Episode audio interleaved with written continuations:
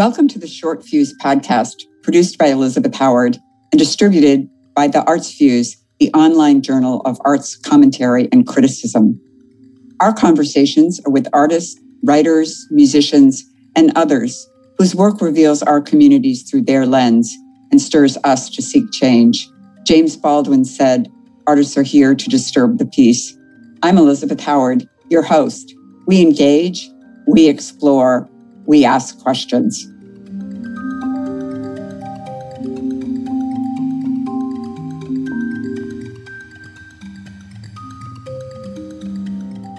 Lynne Sachs is a filmmaker and a poet.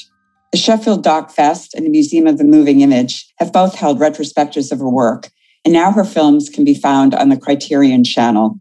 I must pause just a moment to thank the Criterion Collection for pulling me through those difficult lockdown months with their international collection of classic and contemporary films, curated to deepen our appreciation of the art of film. Thank you. The Criterion Channel is showcasing seven of Lynne's films, including the 1994 short, Which Way is East. It includes Epistolary Letter to Jean Vigo, an exploration of the French director's classic 1933 film, Zero for Conduct. Vigo helped establish poetic realism in film in the 1930s and influenced French New Wave cinema of the late 50s and 60s. On October 13th, her most recent work, film about a father who, which examines Lynne's relationship with her unorthodox father, Ira Sachs Sr., will make its streaming premiere on Criterion. Lynne, it's a pleasure to have this conversation with you around the extraordinary portrait of your father in film about a father who, as the protagonist explorer, you take us by the hand and lead us into your family, an intimate portrait. And as the narrative unfolds, it's clear the story could have led an artist, you, one sensitive to poetry and beauty, to anger, rage, disgust. We instead, with you, embrace the complexity and the psychological barriers. You force us to confront our own families in a similar way without judgment. But let's begin at the beginning. How did you become a filmmaker? Well, it's interesting that you used the word poetic realism when you were describing Jean Vigo, because sometimes I think, what is it that I'm trying to do? Am I trying to experiment re- with reality? Am I trying to document reality? And I, I hadn't really thought about the term that's used for Jean Vigo, who has been a real hero of mine, which is the, the practice of embracing reality but allowing yourself the play and the inventiveness that comes with poetry. So I think that his term and his willingness and ability to witness the world around him, but through a lens that was shaped and celebrated by someone who wanted to paint what he saw. He wanted to, mm-hmm. to be an artist in it and not strictly a person who captures that reality. So when I saw his work, when I saw the work of artists like Chantal Akerman, or even someone like Marguerite Duras, who was, to my mind, as a young person, such a captivating author. But then I realized, oh, she was making films. So she was investing a kind of poetic sensibility in the ways that she was trying to piece together the world as she was living it and witnessing it. And I think that aspect of living is what came through in films like Film About a Father Who, that our lives cannot be extricated from our art. So let there be like a, an inner a weave of the two. So most of your films do have something to do with your life, your children, your siblings. You easily slipped into memoir in a very special way. I would actually say I have a body of work that deals with family and mm-hmm. and you use the word curating to talk about the Criterion Channel's programming of films of mine and other people's that have been streaming over the last year, and we've been so grateful for that. But I love that you use the word curating because curating is, to me, is a very specific impulse. It's the idea of seeing how one film or one painting bumps up and talks to the next. This one you see in a gallery and the other you see on your laptop or your television or in a theater. But that curating creates a kind of new, call it a meta cinema experience, which is the juxtaposition of elements or of films that were created at different times and with different impulses. I, I'm very grateful to the Criterion Channel for bringing that sensibility to the work. But I also have another, or to the project of showing eight of my films.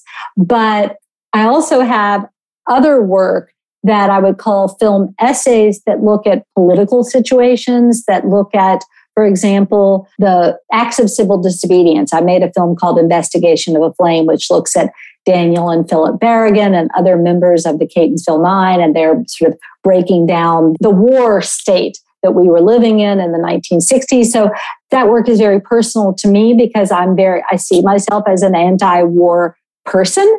And so it has the imprint of my thoughts and my beliefs, but it's not specifically about my family. But the curating at the Criterion Collection is looking at work that I've created going back to the mid 90s to just last year, all of which interweaves either a sister or a father or a child. I've never had these films show together under that conceit or theme. And so it's really interesting to see my work through the eyes of the curator, and soon it will be through the audiences who access the Criterion channel. You are a poet. I have been reading year by year poems published by Tender Buttons Press. And you write in the introduction that the 50 poems in the book inspired your film, Tip of My Tongue. Perhaps you can describe the timeline that structures these poems. Thank you for giving me the chance to kind of articulate that because sometimes I make work that doesn't quite know what it is till it's done because I, I relish the process. When I wrote this book, and which is my first book, I had a mission. And the problem was I had to be disciplined about it.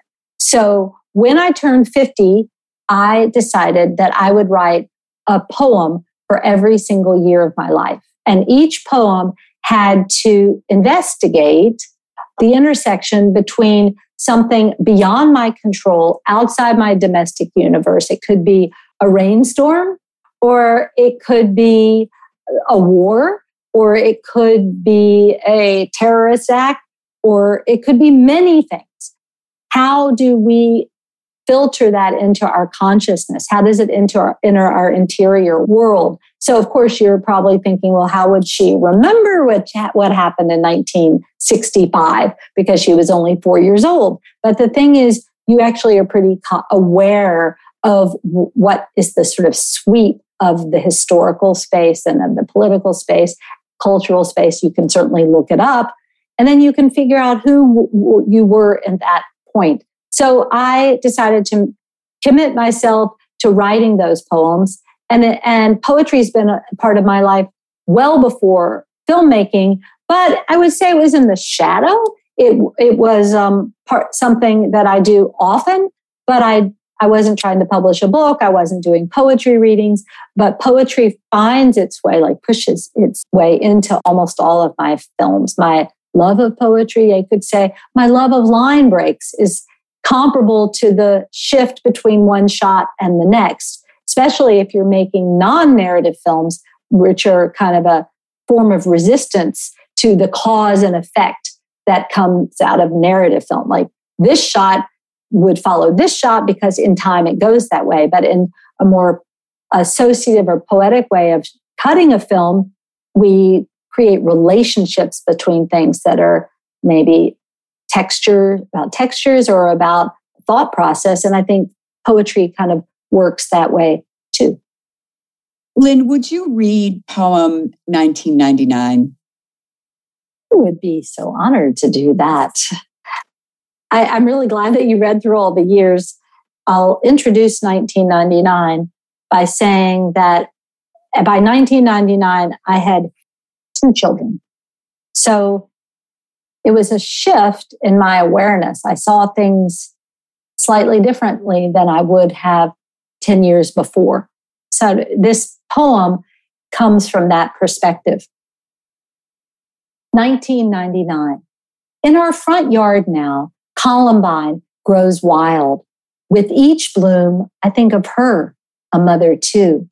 She feeds her son, knows the fruit that makes his lips pucker, the sheet that pricks his stubbly cheek, the grade he received on his biology test, how often he hiccups drinking a Coke, which ride scares him at the amusement park, how he conjures an obscure spelling word, how long he takes to shit, the moment in a day when he is most likely to be kind.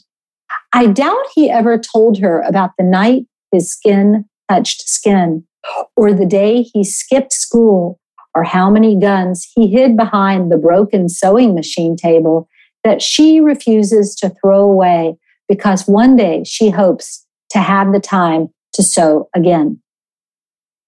I was holding the book when I read that poem and I just, I folded it. I folded my hands, just put it on my lap, and tears just welled into my eyes because I was involved in projects around the shooting at Columbine. And in the many years and all the books, the commentary, the documentations that have resulted, I had never read words with such feeling about what it would have felt like to be the mother or the father of Dylan Klebold or Eric Harris. And Andrew Solomon, in the introduction to Sue Klebold's book, which she wrote uh, 17 years later, entitled A Mother's Reckoning, writes She found the strength to extract wisdom from her devastation. I started thinking that the Klebolds should have disavowed their child, but I ended up understanding that it took more steel to deplore what had been done, yet be unflagging in their love. Which brings us to the idea of forgiveness to forgive is to let go. It doesn't mean you must forget, which is why, in some ways, I connected the poem to Film for the Father Who. I will let you describe the film and your father, Ira Sachs, or Nathan Ira Richman, the kernel of where and how it all began, perhaps. I must say, Elizabeth, I, I am just daunted and, and, and excited by your ability to create these cross references between uh, my poetry writing and my filmmaking, because to me, they are so much a part of the same spirit and the part of the same impulse to grapple with something that I don't understand. And I think that both of the this the poem, which is an address to the experience of being a mother and broader than being a mother, it is an investigation of what it is to love. And that was something that I was trying to find in film about a father who, but if you had told me that that was something I was trying to do, I would have said, "Oh, that's hokey," or "Oh, that's that's not something you're going to be capable of articulating. Don't give yourself that assignment." But I think that the notion of forgiveness not being a part of forgetting or amnesia or forced amnesia or like a self conscious amnesia, I think all of us are capable of trying to forget. And we don't really want to. I actually forgetting is a punishment. forgetting is is a is an erasure of who we are and of what we've lived. And so, like most of us, fear forgetting because it's part of growing old or part of a mental decline. But then there's this other side that says we want to forget and we want to move on. And but moving on means maturing, really.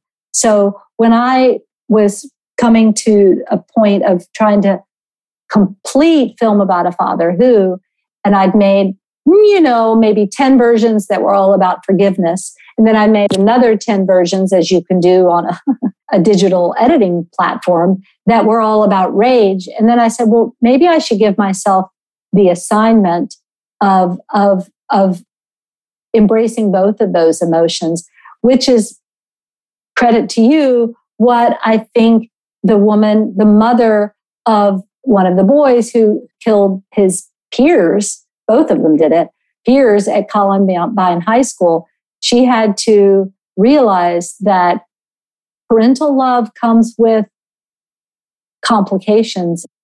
And in order for her to continue to live, she had to accept both of those emotional positions. And that allows for the, the work to be nuanced and revealing. And it's interesting that Andrew Solomon wrote the introduction to that book and recognized the stature of it because I know he's written about parent child relationships. And I know he wrote the book Far from the Tree. Yeah. Yes. And yes. that he was not thinking about this legacy per se, but about the departure from the legacy, that a child can recognize his or her their difference from a parent and that they've been imprinted by the parent, but also have to find their own identity. And I think that was something that was important to me in the film. I think the film as metaphor, which is how I was looking at it, and I mentioned that at the beginning, that families can look at it as how do they understand, forgive their own families, particularly in the place we find ourselves where we have tribes.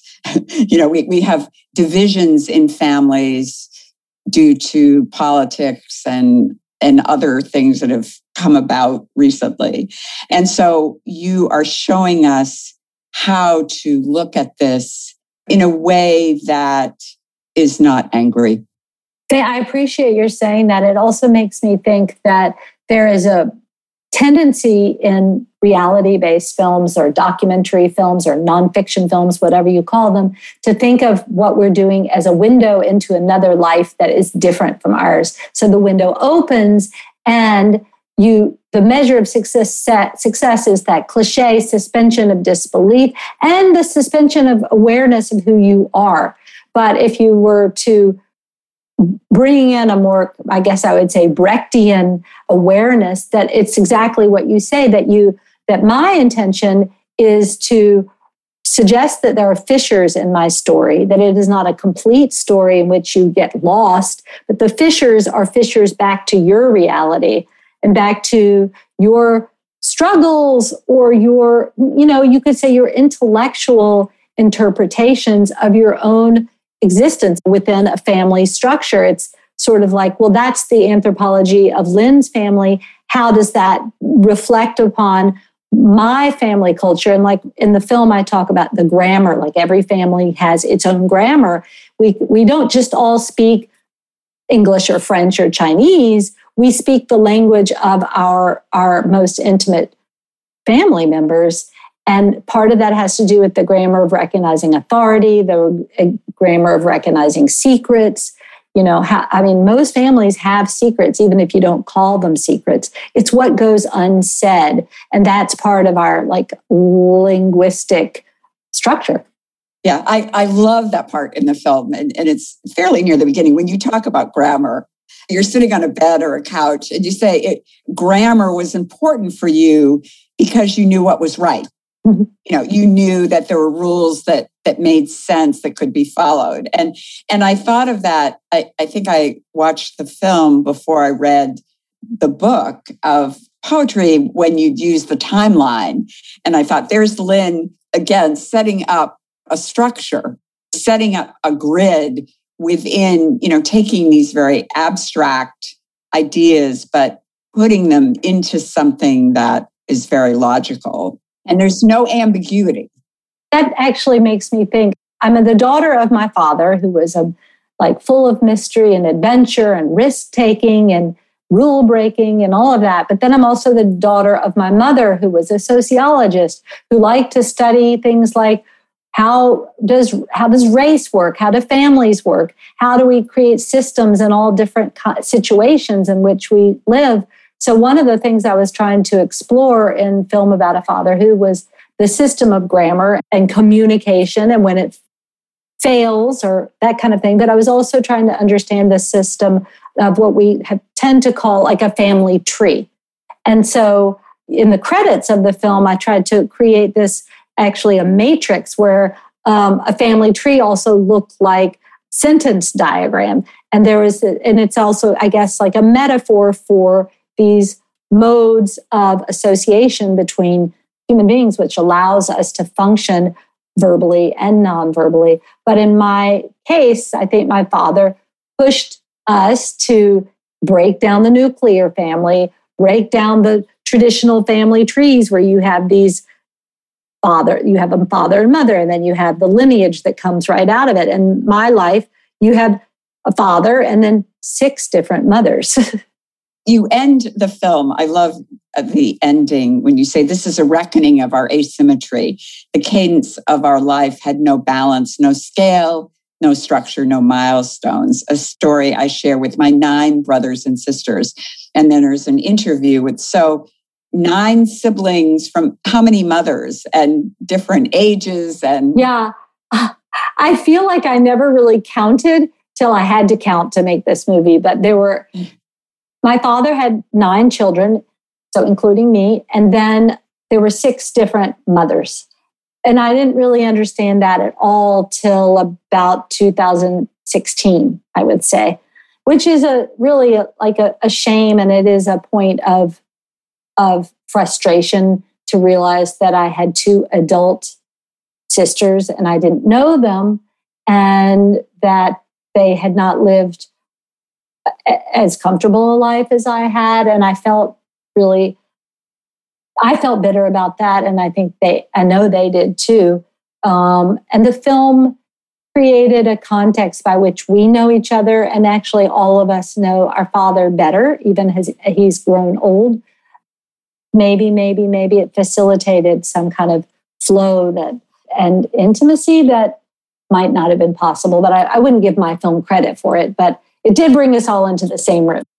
How did it feel? I think that the one moment that was a little sad was Ashley speaking about the fact that she had lived a life uh, mm-hmm. where she struggled. You know, there were moments yeah. when they didn't have that much food, and you know, she and and I would think, but she's with all of you, and most of you have been very successful and and and lived whatever the circumstances a good life. Yeah.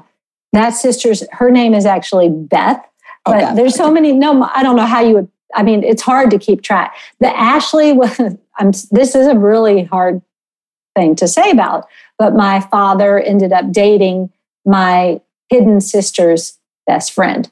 So mm-hmm. ashley was her name and so when that became evident to us, it was a point of infuriation. My quote, full sister and brother.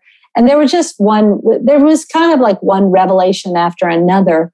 And it, it's a, it's a, it's a opportunity for us to think about the ways that people com- compartmentalize their lives, which I actually think is a bit harder to do now that everyone's documenting everybody else.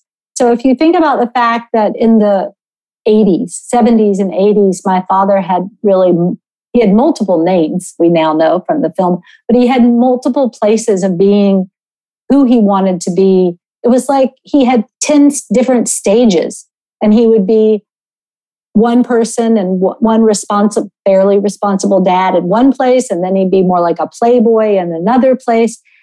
And those worlds didn't intersect.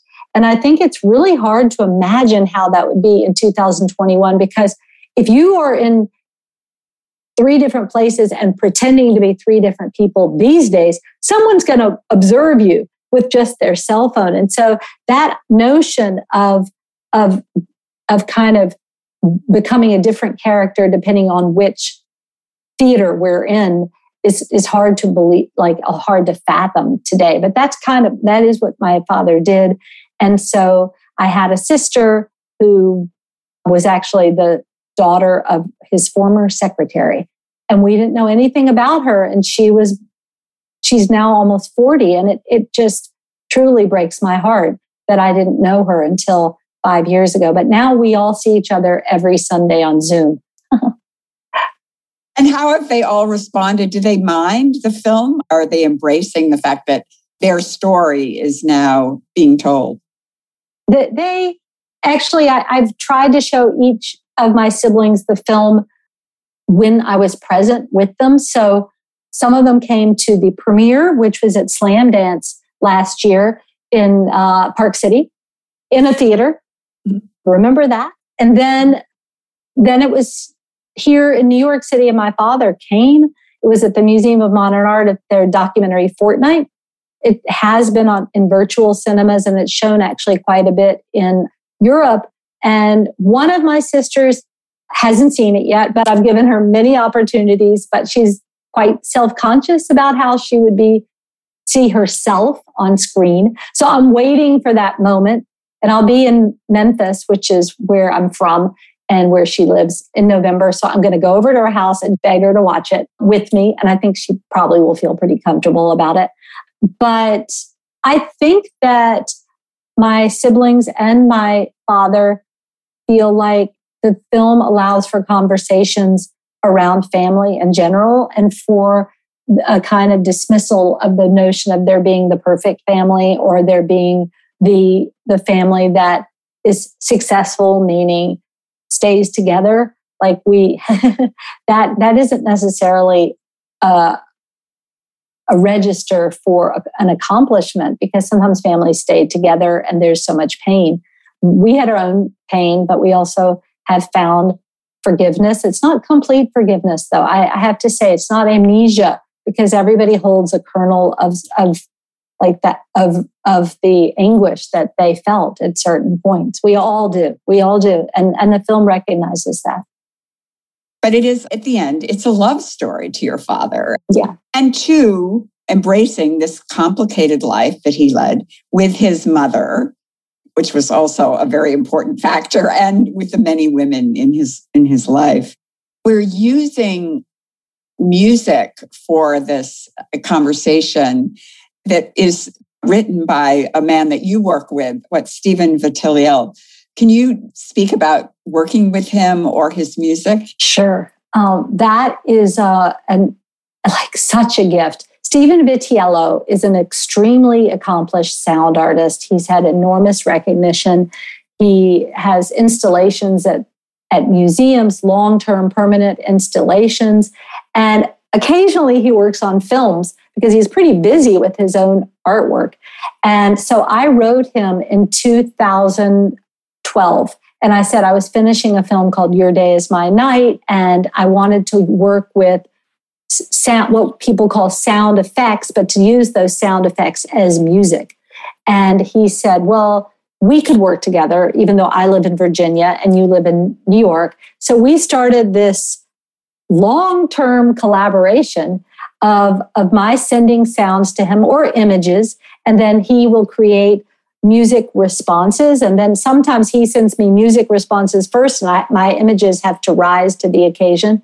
But they're definitely not the kinds of sounds that that would be relegated to what in conventional filmmaking is called the music track. Right. Because right. they use voice they use sounds from the space. Like, for example, I would take sounds of from old VHS tapes that like wasn't very like what you would call very good fidelity, as I used to say, or and but it had a texture of just people being in a living room, like celebrating a holiday, but you couldn't even pick up on the sounds, and that was all the, for the better because it created this uh, oral texture that was very specific to a time period and a group of people spending time together, being together and being and and also maybe articulating the tensions and the love at the same time.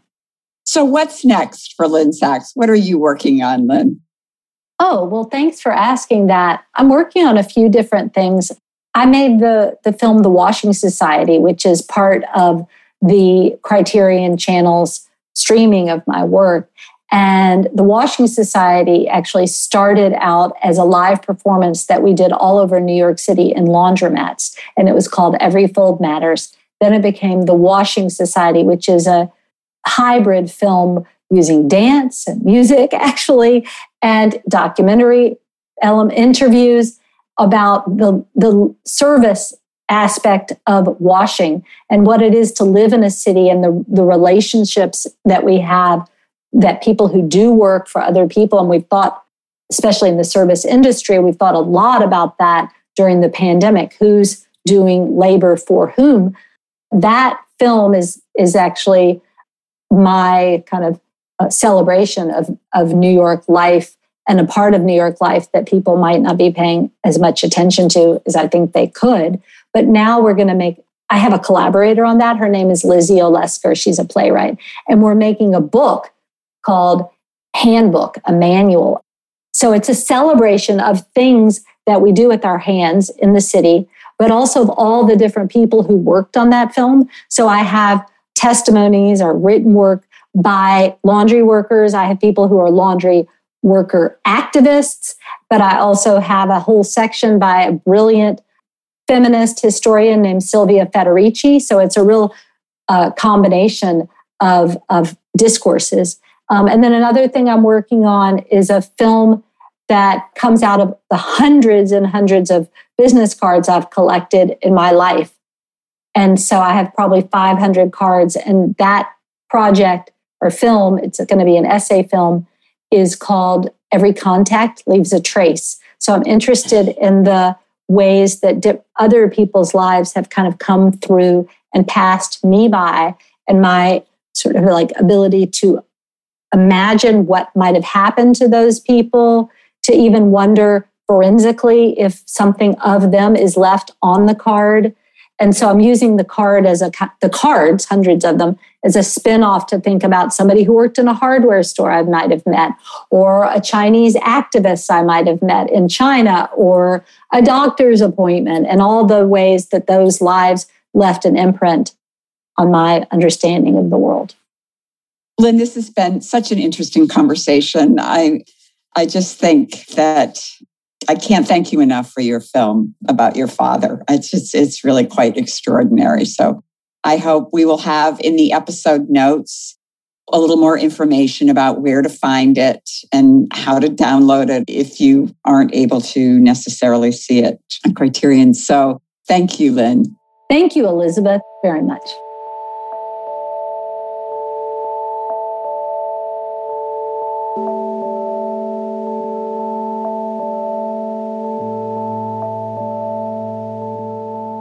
If you have enjoyed our conversation, please subscribe. You can connect with us through Elizabeth Howard at eh at elizabethhoward.com. You can find us on Spotify and on Apple, on Simplecast, or wherever you listen to your podcasts. Join us next time when we engage, explore, and ask questions.